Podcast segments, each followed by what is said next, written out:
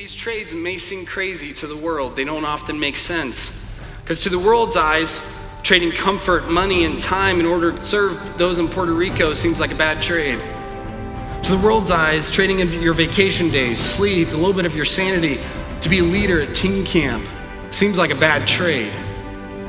To the world's eyes, trading in your own priorities and preferences for the sake of others and the kingdom of God seems like a bad trade. To follow a rabbi who kept causing trouble seems like a bad trade. But trading our nets to follow Jesus, that's the greatest trade we could ever make.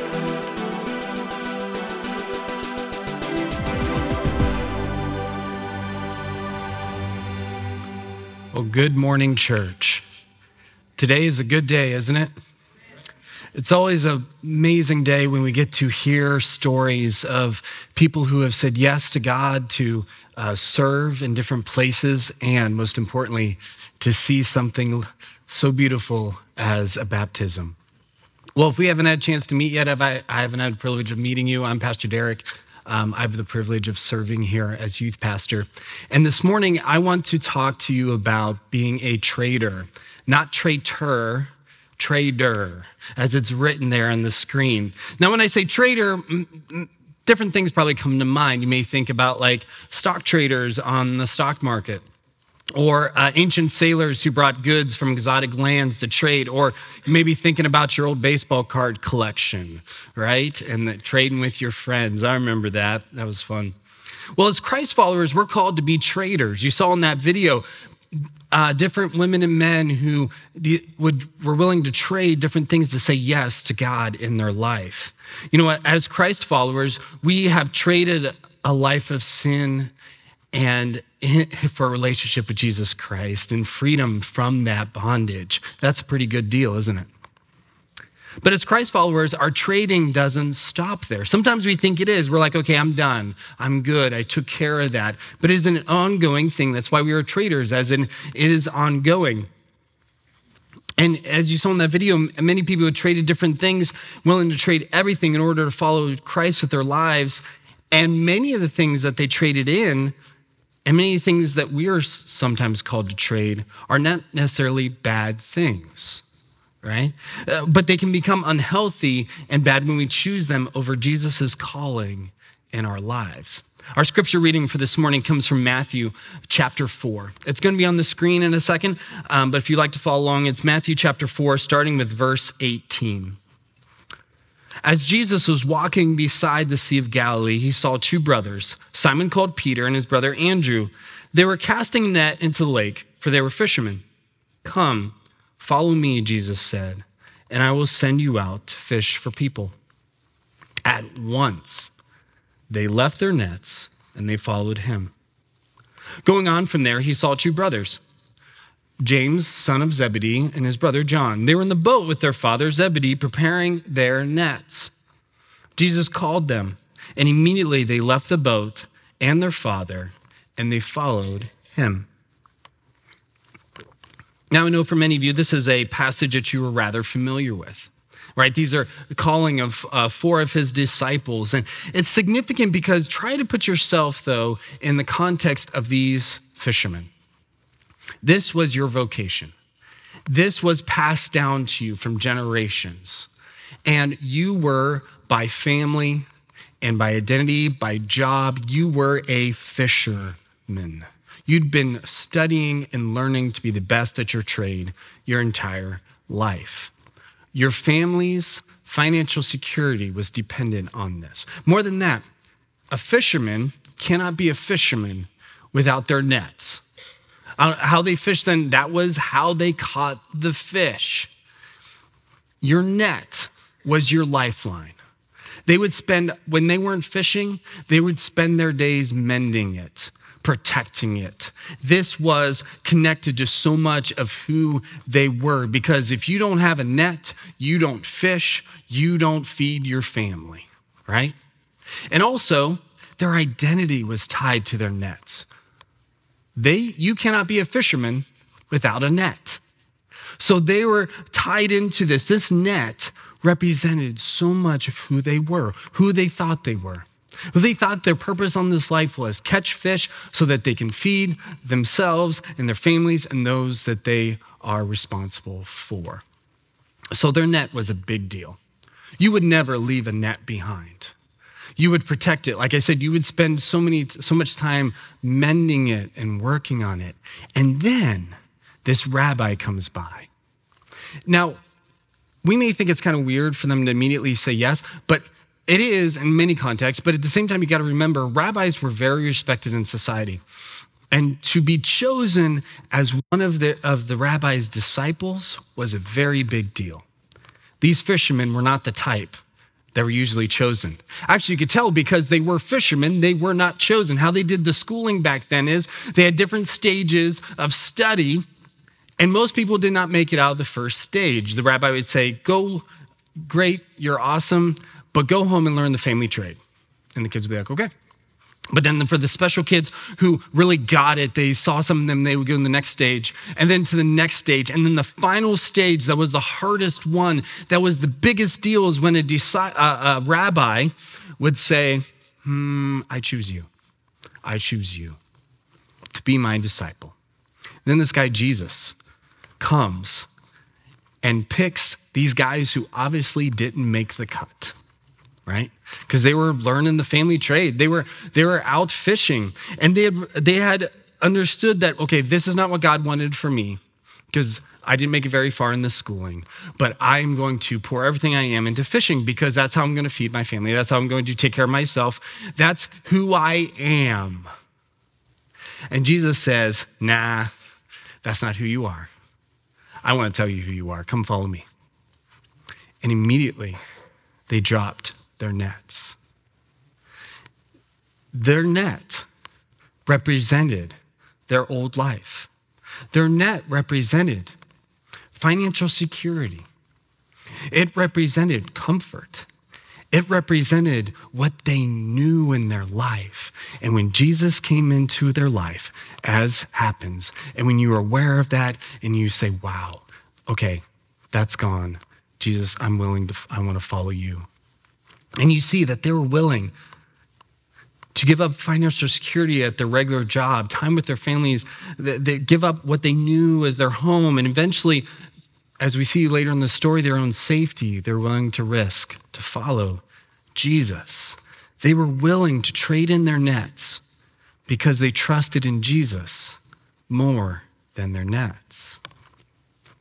You know, each of us have nets in our lives. Things that Jesus is calling us to trade in to follow him. And two good questions to ask ourselves is, what is the net in my life that is holding me back from fully following Jesus? And what do I trust more, the net or Jesus? Jesus is not calling us to an easy life or a comfortable one. I mean, look at the disciples. Their life wasn't easy, but he is calling us to a life of meaning, of purpose, and significance as we join him in his redemption of the world. You just heard some amazing stories and saw some pictures and videos from those who traded in a week of their time, some finances, their comforts. You heard some of their struggles while they were there, and they traded many other things they could have been doing in order to serve those in Puerto Rico, right? And you saw the life transformation that happened. And I know there are many stories that are still going on, because if you've been on a missions trip, you know, you're the one who's really comes back changed, right? It affects you. And there are many stories that God's still messing with people who were there and saying, hey, I got something for you.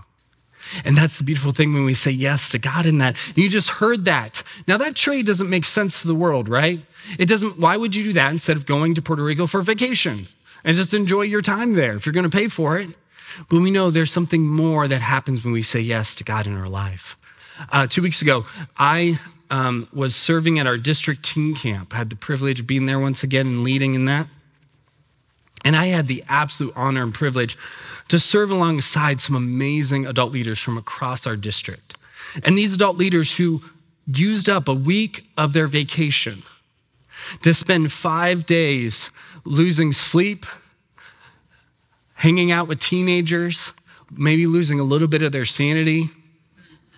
And also, if you've ever smelled a middle school boy's uh, cabin that is not air conditioned in the middle of July,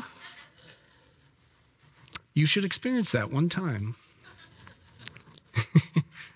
That doesn't make sense. The world, right? The trade in that.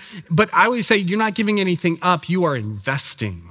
You're investing in the kingdom. And let me tell you, every single adult, as tired as we were on Friday afternoon when we were wrapping up, did not regret it at all. As hard as it was sometimes, as sore as some of them were, as some of them at the end of the week, me included, going, oh, I'm getting older. It is amazing and worth it, because saying yes to serving and following God. Because let me tell you about that week a little bit. You know, um, some of you who grew up going to camp or different things, you know about the whole Thursday night cry night. You know what I'm talking about? Like, it's always like the last night of camp is when everyone's like, oh, I'm going to, you know, he's like, that's when I start crying and getting emotional. And it's become kind of this weird thing. But let me tell you this, we didn't have that, because our teams across our district didn't waste time. It started on Monday night. Them saying yes to God. Them saying, God, what are the nets in my life? What do you need to take care of? What is this junk I've been carrying with me? It started on Monday night. By midweek, the speaker, our speaker was uh, the chaplain for the uh, Cleveland Browns. And um, he came and shared the word. And by the way, side note, I'm a Bengals fan. One of my favorite sto- uh, things I saw was in our morning staff meeting, one of our adult leaders wore a Bengals shirt and sat right next to him, um, which I had to take a picture. I'm like, yeah, that's bold. All right. But anyways, our speaker, and this was a morning service, okay? By midweek, didn't even get a chance to preach the word before students were responding and going up front to pray. We didn't even get through the second worship song. Students were flocking to the front to say, God, I say yes to you. Help me with what I'm going through. It was constant. We didn't even have actually full functioning, what you would call an altar up front, and it didn't matter. They just they just went forward. We didn't say, hey, the altar call, come on up. We never said that once. They just said yes and came forward.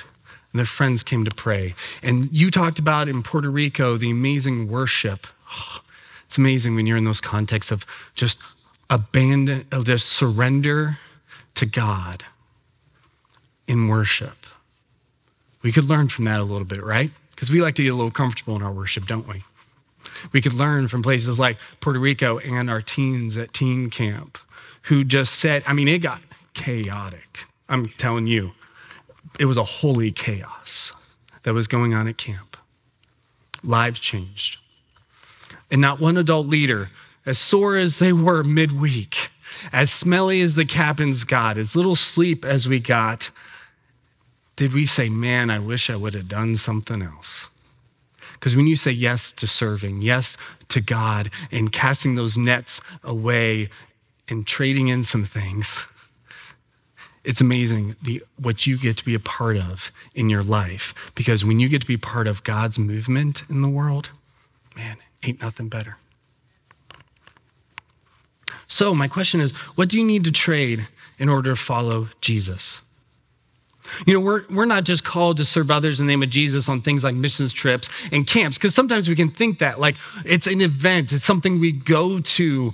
But this life is we're called to, we're called to actively love others in the name of Jesus in the everyday grind of our lives, at work, in our homes, at school, in our communities. You know, when Jesus called Peter, Andrew, James, and John, they could not hold on to their nets and still follow Jesus. And that affected their everyday. They couldn't say, okay, yes, I'll go do this thing with you, but I also want to hold on to this regular routine of my everyday. No, they had to choose nets or Jesus. I know that many of you in this room have been following Jesus for many years, and you can remember when you first cast your nets aside to follow Jesus. Maybe you're thinking of it right now, but don't think that you're done. You're not done cast, trading in your nets, because there are many nets in our lives that we pick up along the way. We may have let go of the first one, but we find another one. I mean, look at the story of the disciples, how they picked up their nets again after Jesus died. Things got a little crazy, a little chaotic, and they said, okay, let's go back to fishing.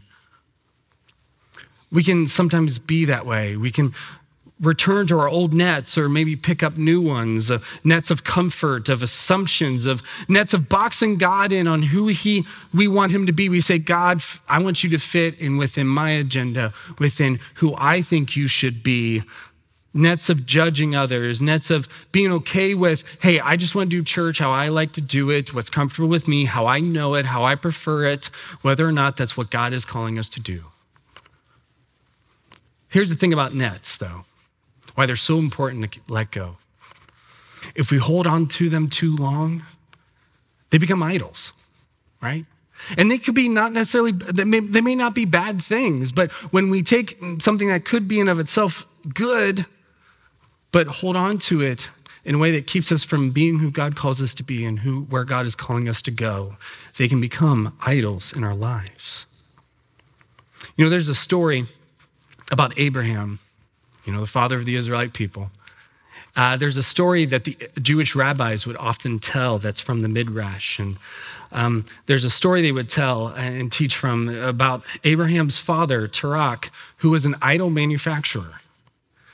And once uh, he had to travel, so he left his son, Abraham, to uh, manage the shop.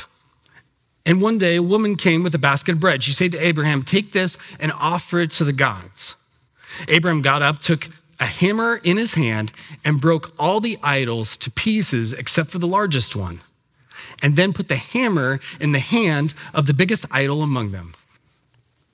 When his father came back and saw the broken idols, he was appalled. He said, who did this? How can I hide anything from you? Replied Abraham calmly. A woman came with a basket of bread and told me to offer it to them. I brought it in front of them, and each one said, I'm going to eat first. Then the biggest one got up, took the hammer, and broke all the other idols to pieces. His father replied, an idol does not have a mind and cannot do this thing. So Abraham replied, listen to what your own mouth is saying. They have no power at all. Then why do you worship them? They, and then many rabbis would go on to say that Abraham had to destroy these idols in his life before he was able to fully follow God. So what idol do you need to take a hammer to, to fully follow Jesus with your life? Maybe it's your idol of the world's version of success, of busyness, of money, comfort, or the opinions of others.